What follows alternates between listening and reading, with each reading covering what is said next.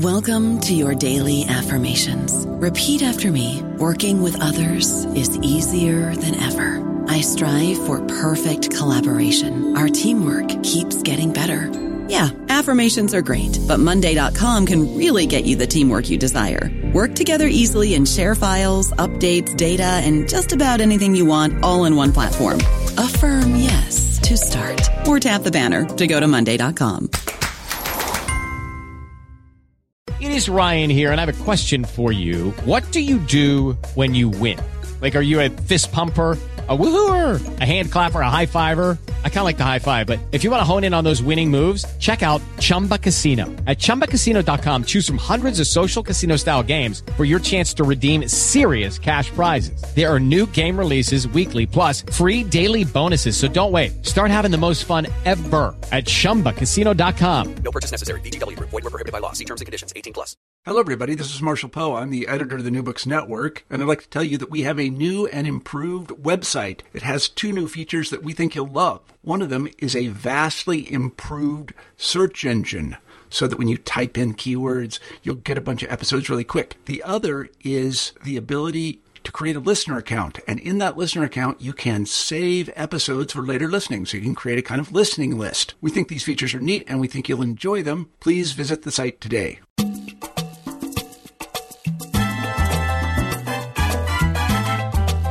Hi, welcome to New Books in Caribbean Studies. I'm your host, Christina Fryer.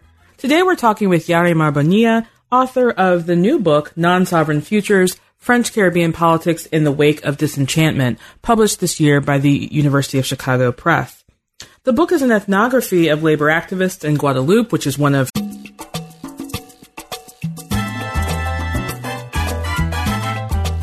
Hi, welcome to New Books in Caribbean Studies. I'm your host, Christina Fryer. Today we're talking with Yarimar Bonilla, author of the new book, Non-Sovereign Futures, French Caribbean Politics in the Wake of Disenchantment, published this year by the University of Chicago Press. The book is an ethnography of labor activists in Guadeloupe, which is one of France's overseas departments. And these labor activists are creating alternative forms of politics that are not bound by the question of sovereignty. I hope you enjoy the interview. Hi, and welcome back to New Books in Caribbean Studies. Today I'm here with uh, Yarimar Bonilla, who is the author of the very new book, uh, new, uh, Non-Sovereign Futures, French Caribbean Politics in the Wake of Disenchantment. Yarimar, welcome to the show. Thank you. I'm so excited to be here. well, we're excited to have you. Um, so, just going to start with some introductory questions. These are uh, the typical questions that we start with here uh, at New Books.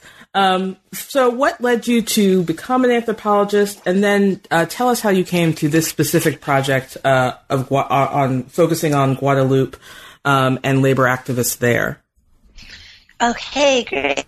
Well, that's a tough question. I feel like I've been an anthropologist for so long, I don't remember making the choice. But um, I guess when I was in graduate school, I was doing my master's in Latin American studies, and I initially I thought my concentrations would be political science and history, but I I didn't really like my poli sci classes. they were mostly um, very oriented towards predictive modeling and uh, you know statistic regressions and all these kind of algebraic equations um, to to kind of predict human behavior. And i didn't find that very gratifying. And i just started taking um, elective courses in anthropology and i really liked the kind of flexibility of the discipline its interdisciplinary nature and and what it allows so i became i became interested in that and then um, I found out about my mentor's work, uh, Michel Rolph Trouillot, and wanted to work with him. And I think uh, there was also a little bit of, well, if he's an anthropologist, that's what I want to be.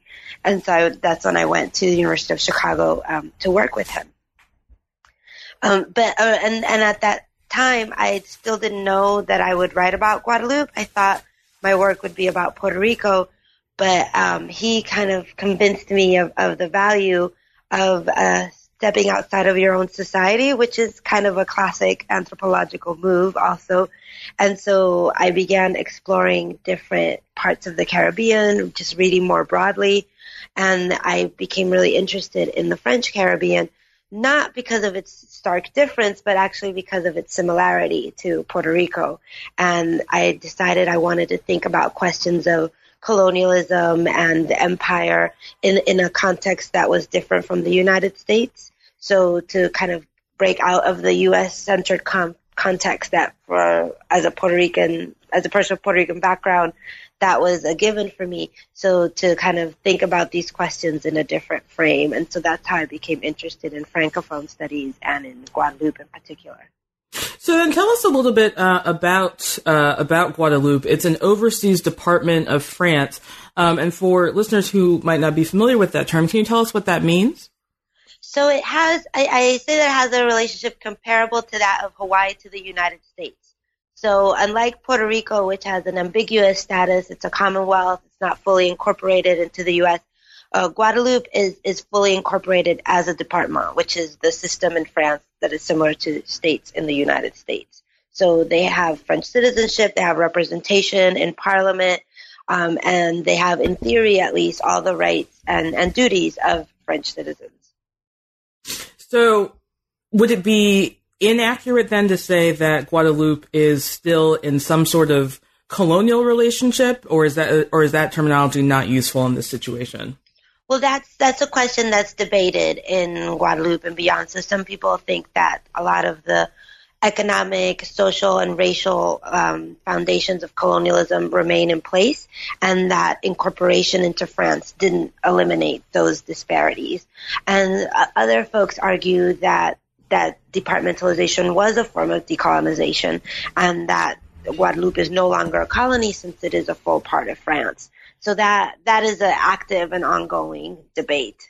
Oh, interesting. So, but the the the way that you phrase it in the book is that uh, Guadeloupe is a non-sovereign uh, state, um, and you note that Guadeloupe um, and Martinique, of course, are presented as sort of anomalies within the Caribbean. But actually, you say um, that the majority of the Caribbean uh, islands are in fact non-sovereign. Um, and even those, and, and, I think you're making this argument implicitly, that even those states that are technically d- independent um, also themselves have uh, fairly little sovereignty. Can you talk a little bit more about that? Yes, no, that that is exactly what I argue. So rather than getting into a debate about Guadeloupe's colonial or non-colonial status. I'm, I'm, more interested in thinking about how its status is similar to that of independent states. So how I, I think about non-sovereignty in multiple ways. So first of all, I do try to try to bring to the you know foreground um, these societies that have been thought of as anomalies and exceptions and unique and, and, and singular, and to think about how there's a large number of societies in the Caribbean that don't fit the model of the nation state. Um, so Guadeloupe, Puerto Rico, uh, Curacao, um, there, there's a large number of them, and I argue that in fact the majority of Caribbean societies are not independent nation states. But beyond that, I'm also trying to think about what sovereignty has meant in the Caribbean more broadly, um, across time and across different, you know, linguistic regions of the Caribbean. And I argue that the promise of, of sovereignty, of post-colonial sovereignty in particular, has never really been achieved in the Caribbean. And so even nominally sovereign states still struggle with the legacies of colonialism, still struggle with the imposition of foreign economic markets, economic imperatives.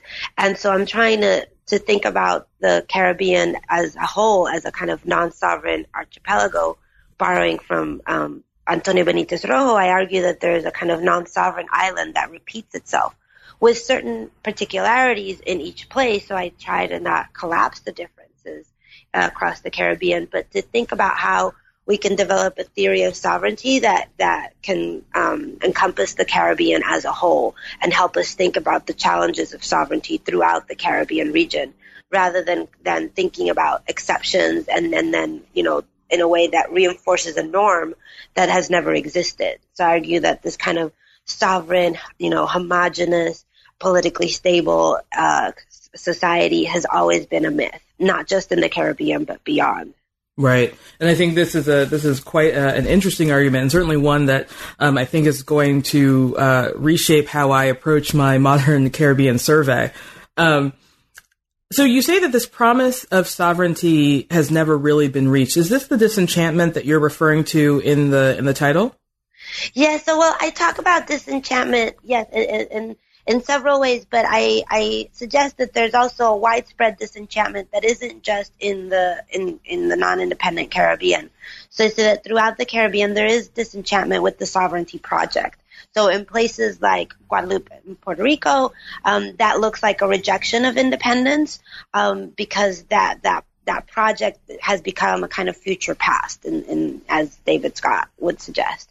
Um, but even in the independent Caribbean, I argue there's also a significant disenchantment with the promises of sovereignty as you know as they were packaged in the post-war era, and I argue that throughout the Caribbean, populations are, searching for alternative political forms and um, alternative forms of politics. This is what I describe as non-sovereign politics, right. which are um, social movements that are not um, focused around state formation and are not focused around the attainment or the consolidation of state power, but that do still search to create new alternatives, new forms of community, and new um, relationships to uh, power both locally and globally. And that I see, you know, I, I don't do this work in the book, but I do see connections between what is happening in Guadeloupe and the kind of social movements that are sprouting up in other parts in, throughout the Caribbean region, but also in other parts of the world today.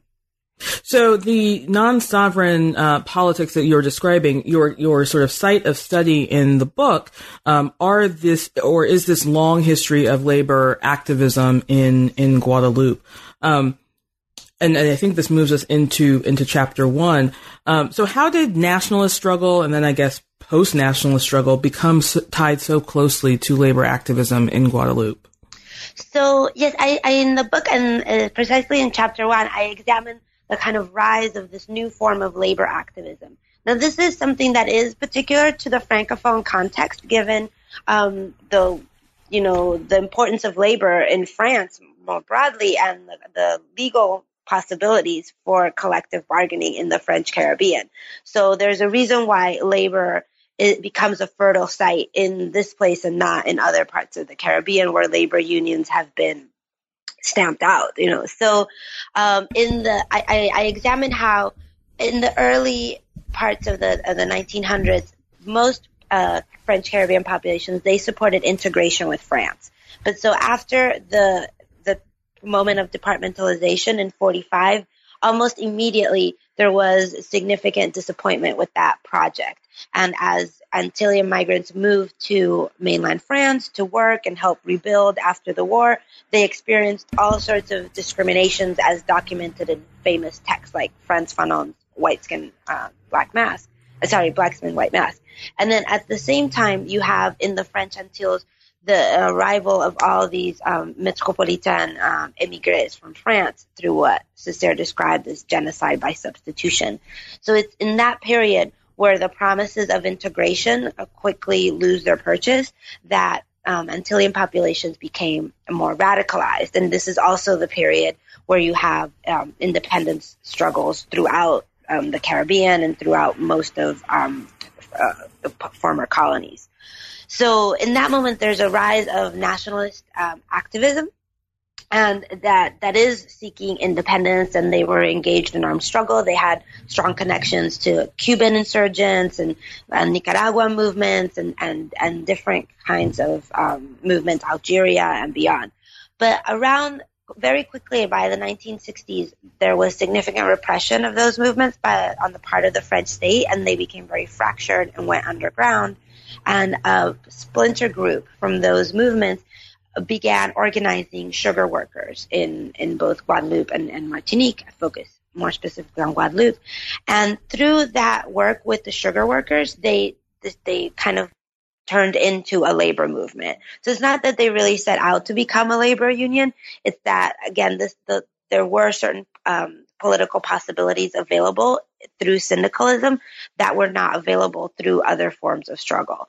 And so in the 1970s, you have the rise of this new form of labor activism that is engaged in, in labor struggles, but is fusing that together with the politics of memory, the politics of language, you know, uh, revitalizing the Creole language, revitalizing um, local music, and it became a kind of cultural nationalist movement similar to the kind of cultural nationalism that was taking place in other parts of the Caribbean, um, where you had kind of folk Caribbean practices becoming consolidated as national as a kind of nationalist culture, a national culture. Right. You have a similar process going on in Guadeloupe through the work of these um, labor activists and cultural activists.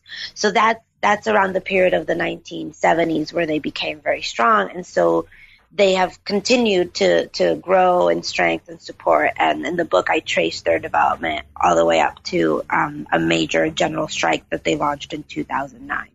Right, and we'll we'll certainly get there. Um, that is the uh, last chapter of the book. Um, how did because it seems by the time you're doing field work in in Guadeloupe in uh, the early 2000s, I believe, is that correct? Your first, Yes. right? Um, excuse me. Um, it seems that by that point, there the the labor activism has been somewhat decoupled uh, from nationalist politics, and you you write that sovereignty, uh, basically, or the idea of sovereignty as a political as something to take political action towards, uh, becomes taboo. How does that happen? Well, I, I think increasingly um, independence uh, becomes uh, a, a kind of foreclosed option. So even though there's still a strong number of people who um, talk about independence and, and support it, at times what they mean is a, is something broader than just political independence. So they, you know, I talk in the book how about how sovereignty is a kind of native category in the Caribbean for thinking about cultural sovereignty, food sovereignty, sovereignty of the imagination. And so there's still a very strong support for, for those, that kind of sovereignty, but not as much for political independence. And um, in part because it's imagined as untenable, in part because it's imagined as undesirable, um, and also given the the fact that such a large number of Antillians live in France. Um, some people estimate about 45% of the Antillean population lives in France. A break with France is not imagined to be possible. But, um, and so this is uh, part of my interest in the book for thinking not just about Guadeloupe, but more broadly in the Caribbean, about the lack of language for other political projects. Right. And so that's why I use the term non-sovereign, not just because it's a rejection of sovereignty, but because it's the search for something other than the kind of post-colonial sovereignty project. And so that, that's the kind of politics that I saw on the ground.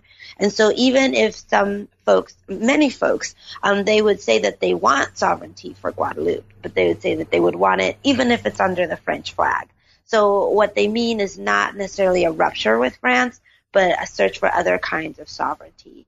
And so I also examine in the book how in, in, in that move, um, the figure of the maroon becomes very important and how there's um, a turn to this kind of alternative model of sovereignty that is in still an entanglement with the colonial society. So Right. it's not a complete kind of rupture, but that it, it kind of it, it offers a model for thinking about how you could have certain kind of sovereignty within the context of entanglement.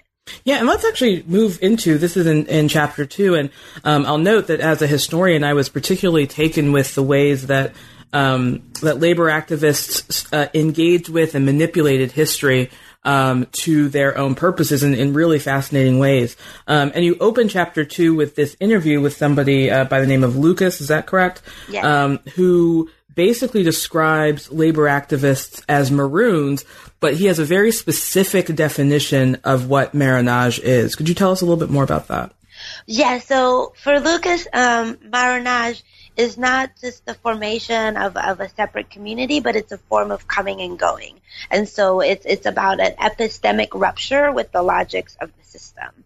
And, and in, that was, it was through that interview that I became more interested in the history of Marronage. This was not something that I had set out to study.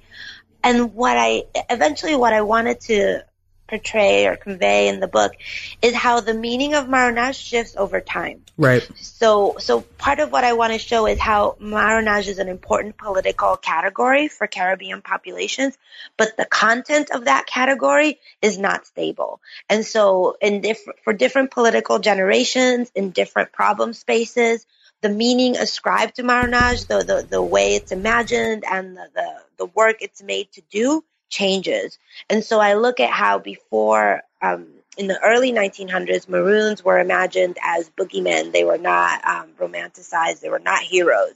They were imagined as escaped convicts and dangerous um, characters.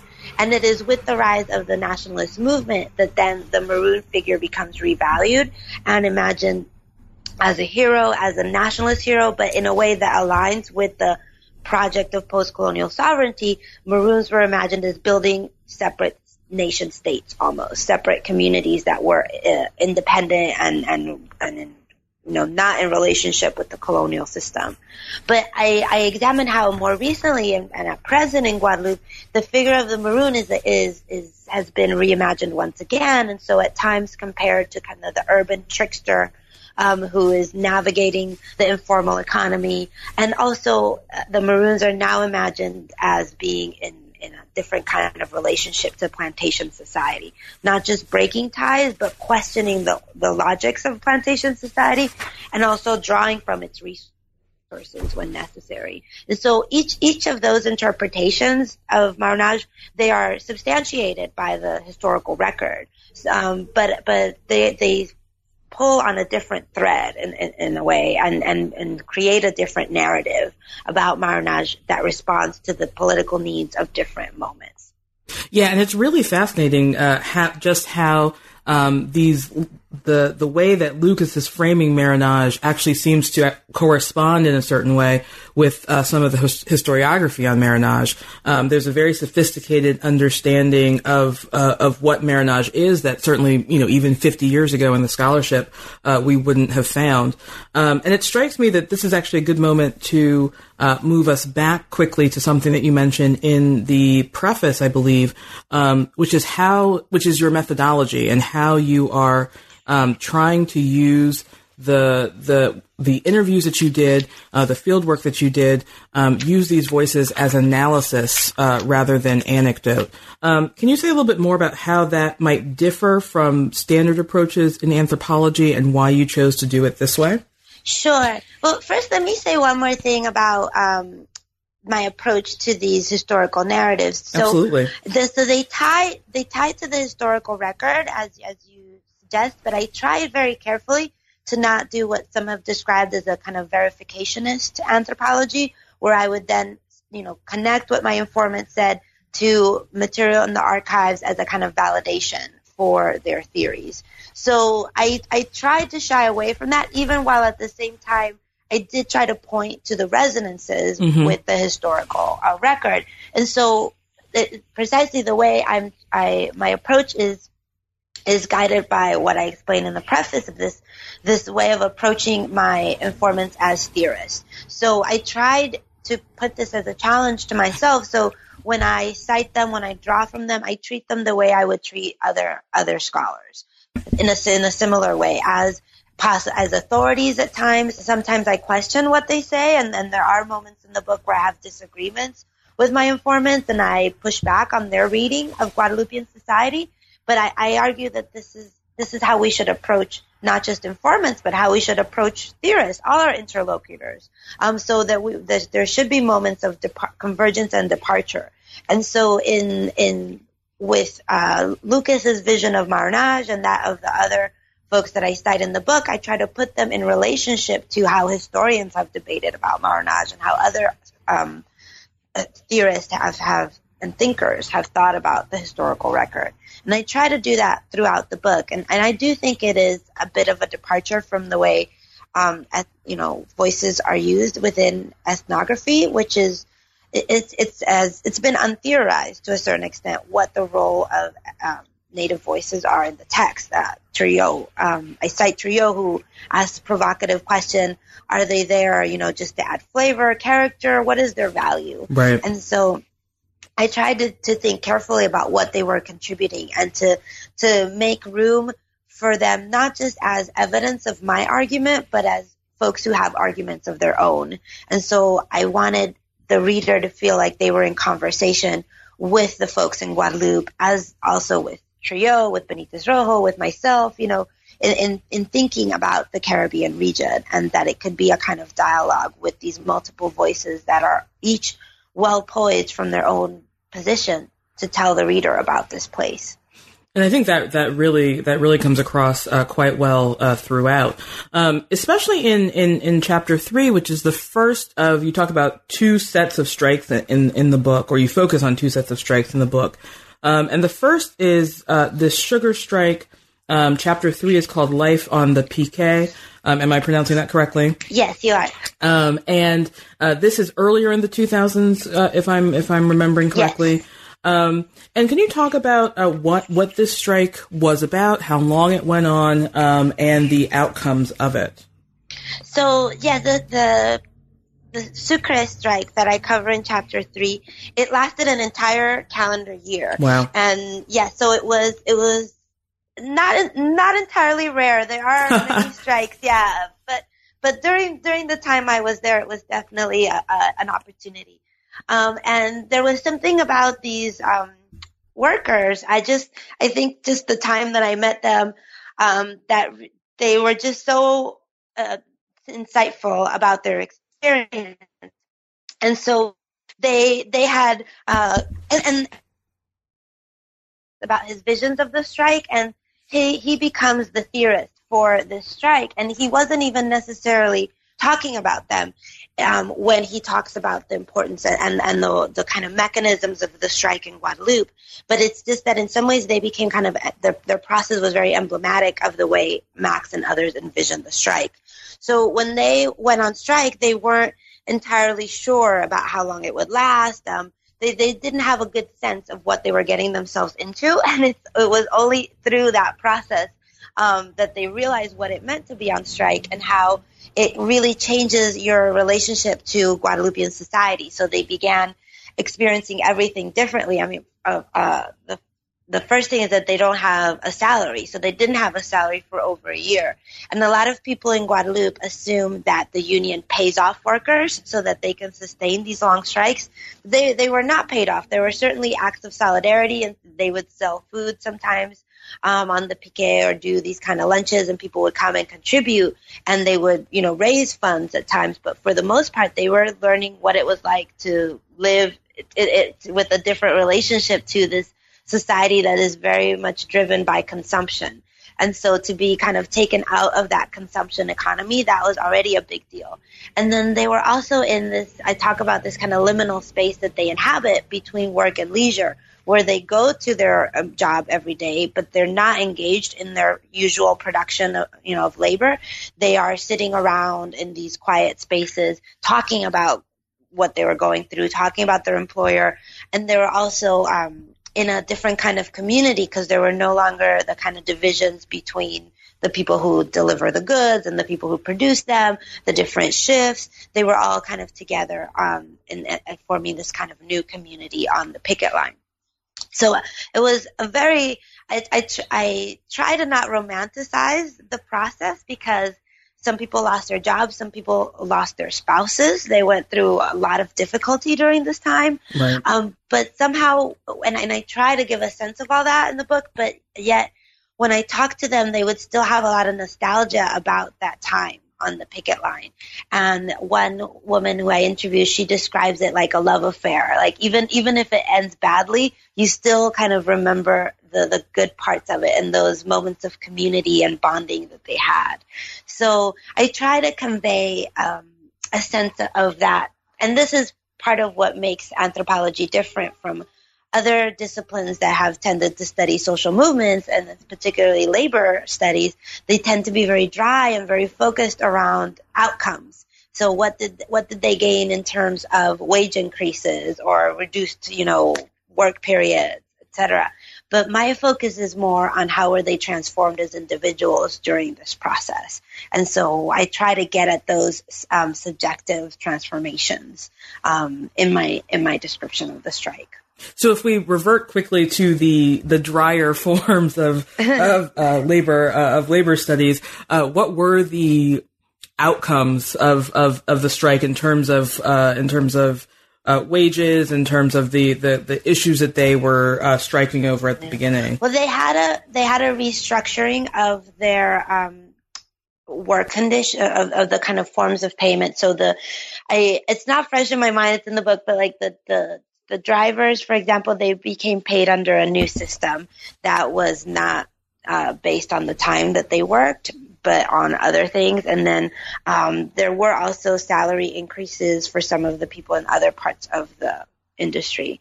But what I found was that so even though they had certain gains, um, uh, the the company also did a kind of de facto downsizing, and Right. so certain positions were eliminated. And so, even though they had they they they had supposed improved work conditions, some of them were working longer hours at, at the end of the day under the new formulations. And then other things that they gained in um, writing were not actually applied Of course. and so the at the I I haven't followed up recently, but the last time I had talked to them, they were trying to figure out if they would go on strike again to to have those things applied.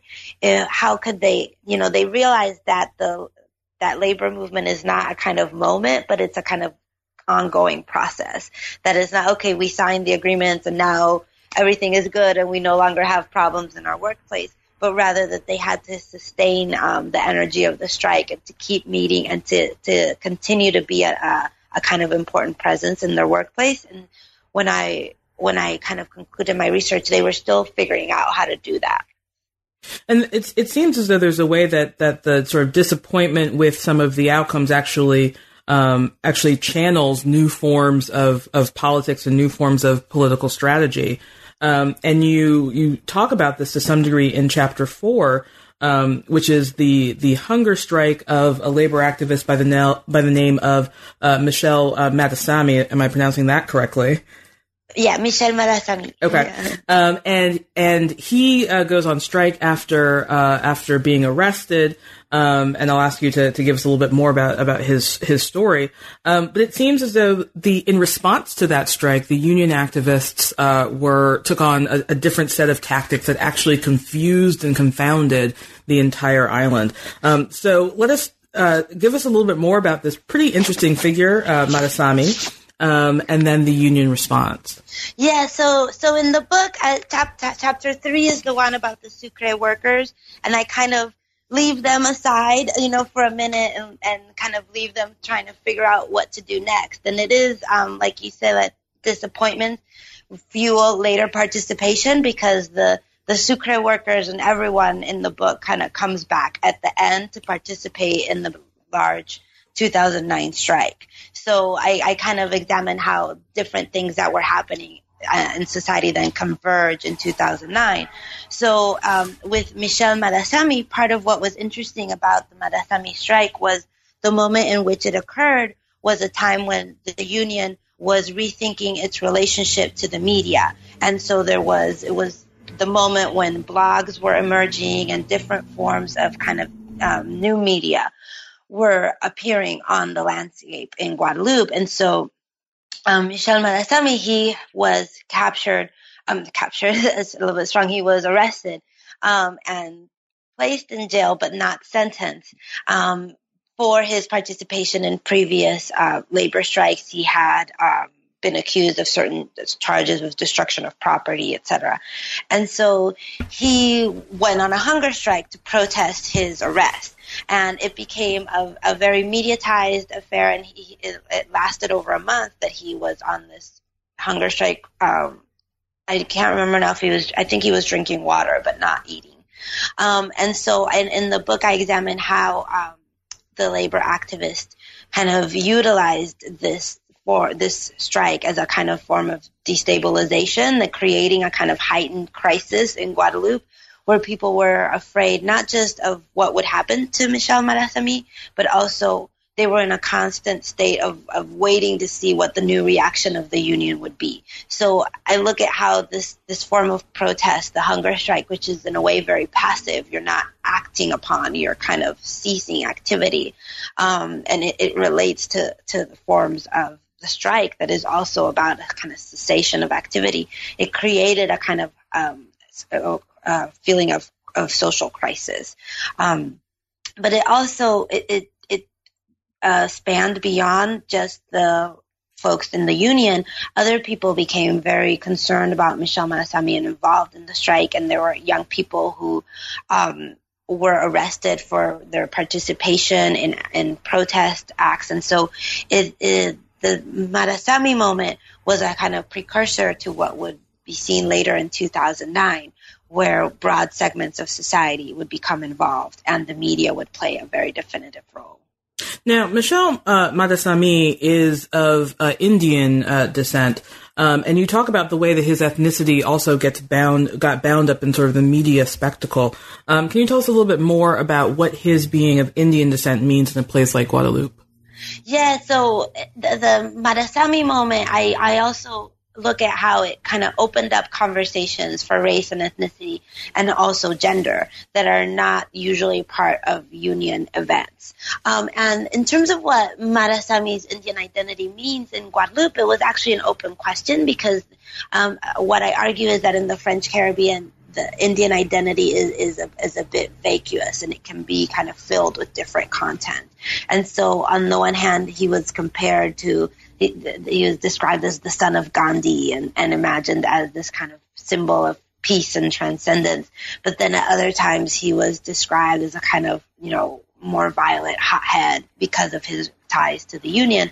And I look at how the the labor activists who were carrying out his solidarity campaign, they played on the malleability of Indian identity in Guadeloupe um, to, to portray him in different ways as kind of both a hero and a martyr that people could rally around.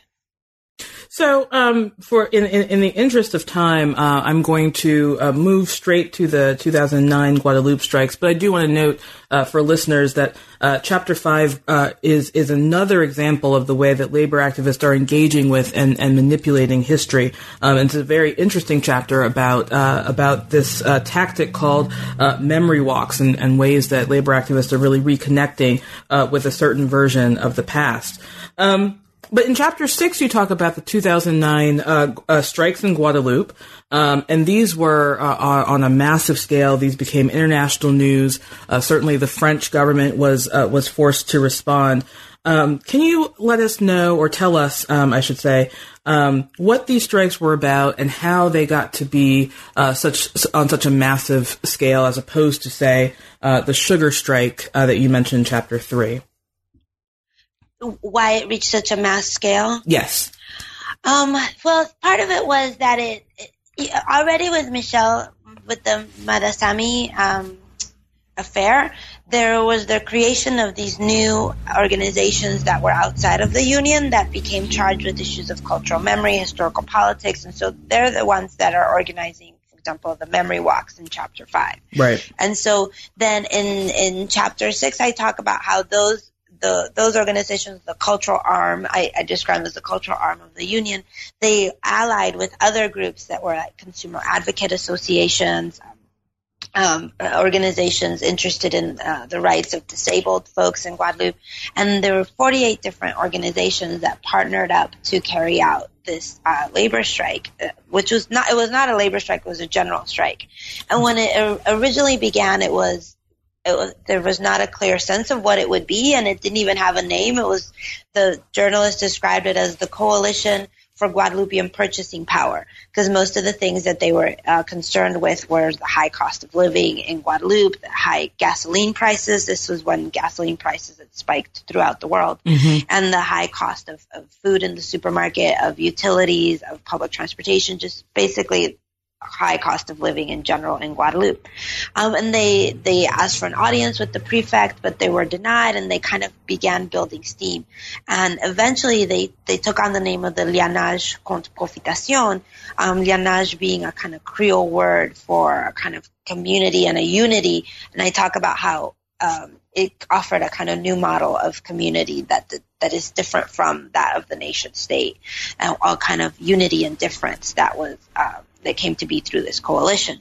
And so they, they, and they came up with this category of profitation to kind of describe all the economic, historical, political, colonial abuses of society. And, and profitation became this very capacious term um, that people really rallied around, and it kind of uh, tapped into kind of broader social frustrations in Guadeloupe. And so this was a massive movement of 45 think it was over 45% of the population was physically in the streets marching. Wow. Um, yeah, and and and uh, polls suggest that 80% supported it, um, and they brought Guadeloupe to a halt for 44 days and were able to bring the French government to the table for negotiations and uh, made signed agreements on 120 different points of reform.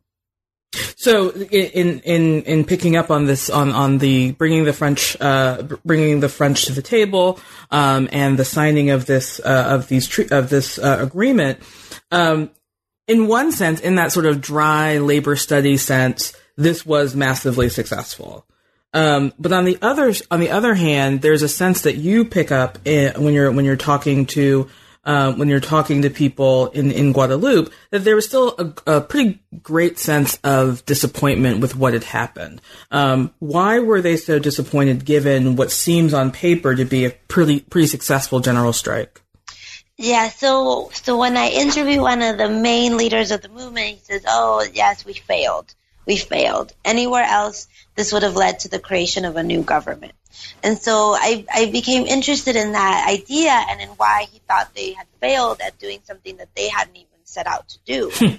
they they surpassed their expectations for what they set out to do, but yet somehow the the general strike began to look like something like a national movement, a national revolution, and so it, it kind of hinted, at, it, it, awoke and stirred up those um, ties and those those kind of um, attachments that people had to those political models. And so, even though there had been a kind of generalized um, disenchantment with national revolution in Guadeloupe, somehow when it began to look like a national revolution, people were then disappointed when it didn't turn out that way.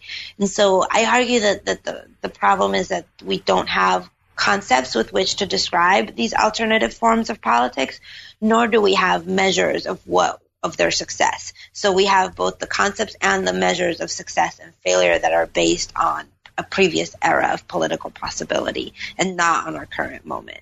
And so I don't I don't have a solution to that problem, but other other than than to, to kind of note note it's it's you know it's it's uh, complications. And but I do suggest that the the banners in Guadeloupe at the end of the 2009 strike they they don't proclaim victory. They just say nothing will ever be the same again. And so I do I do argue that the 2009 strike, the LKP movement, it had a significant impact in Guadeloupean society, and that nothing will be the same again. That has now become a kind of new benchmark uh, against which you know, all social movements will be uh, compared, but it, it, still didn't displace um, previous expectations. And even though these new categories, lianage and profitation, um, entered into circulation, they still coexist with previous categories that right. at times um, dominate the political imagination to a greater extent. So, if we, you know, you, you mentioned in the in the introduction, and you've uh, spoken about it here um, today, the the way that um, you believe that that Guadeloupe and these sort of non-sovereign places actually speak to the nominally independent, uh, to conditions in the nominally independent Caribbean. Um, do you have any sense of what the forms of non-sovereign politics uh, might look like in these nominally independent parts of the Caribbean? Well, I I don't because I think that it will depend on each context. And sure. so in in Guadeloupe, uh, labor activism was this important fertile site, and so that's why a general strike was what could become possible there. Um, and, and in a place like Puerto Rico, for example, at times the environmental movement has been very strong, and so there was the kind of uh, the move to get the U.S. Navy out of Vieques, for example, was right. a kind of really significant uh, moment that brought that that in, in some ways tapped into that environmentalism to kind of clean up and and deal with the with the environmental legacies and also public health legacies of having you know the navy bombing site there. Um, and another i think uh, struggles around the cost of living in, throughout the caribbean are becoming important. We, the motto of la vie chère had also come out in um, haiti for example. And i mean now throughout the United States, we're seeing the rise of this Black Lives Matter movement mm-hmm. that, that, that will certainly have resonances um, in the Caribbean, I'm sure. But I think in, in each place there will be kind of different forms of contestation that find their own particular language with which to address these disappointments, disappointments with independence, and in the U.S., disappointments with the civil rights movement, with the promises of inclusion. Um, and so I think uh, that kind of disenchantment is being channeled into different political forms dependent on the context. But we need to kind of remain attentive to these alternative political forms that at times don't meet up our expectations. So, for example, in the U.S., also there was Occupy Wall Street, right. which ma- many saw as a kind of um, unfocused uh, political movement. But I think it, w- it was very similar to the kind of politics that I witnessed in Guadeloupe as well. Yeah, that's a, that's actually a really fascinating way to, to think of that, think about it. And also, um, I, I, think you are, you are right to note that this is something we should be paying attention to with this new framework of new sovereign politics in mind. Um, so the final question for uh, this morning, and I want to thank you uh, for taking the time to, to speak with us. Um, what are you working on now? I am working on uh, my next book is about Puerto Rico and about the statehood movement in Puerto Rico. So I describe it as a prequel to the Guadeloupe book. Okay. yes, in the sense that um, we kind of already know what the story of integration looks like in Guadeloupe. Um, but yet I'm interested in these folks in Puerto Rico who are imagining integration into into the United States as a form of anti-colonial politics and a form of decolonization today. Well, that sounds uh, that sounds fascinating, and certainly would be uh, will be an important work for people working in really on any in any aspect of uh, the Western Hemisphere.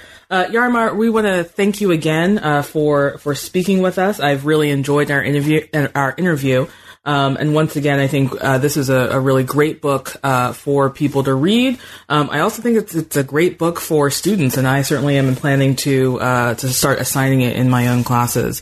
Um, so thank you again uh, for speaking with us. Thank you. It was great fun. Uh, and uh, we will and thank you all for listening to New Books in Caribbean Studies. Bye. You've been listening to New Books in Caribbean Studies. Thanks for joining us, and see you next time.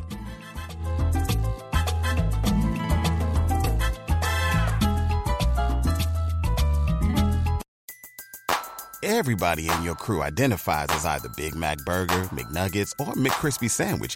But you're the filet fish Sandwich all day. That crispy fish, that savory tartar sauce, that melty cheese, that pillowy bun. Yeah, you get it. Every time. And if you love the filet of fish, right now you can catch two of the classics you love for just $6. Limited time only. Price and participation may vary. Cannot be combined with any other offer. Single item at regular price. Ba da ba ba ba.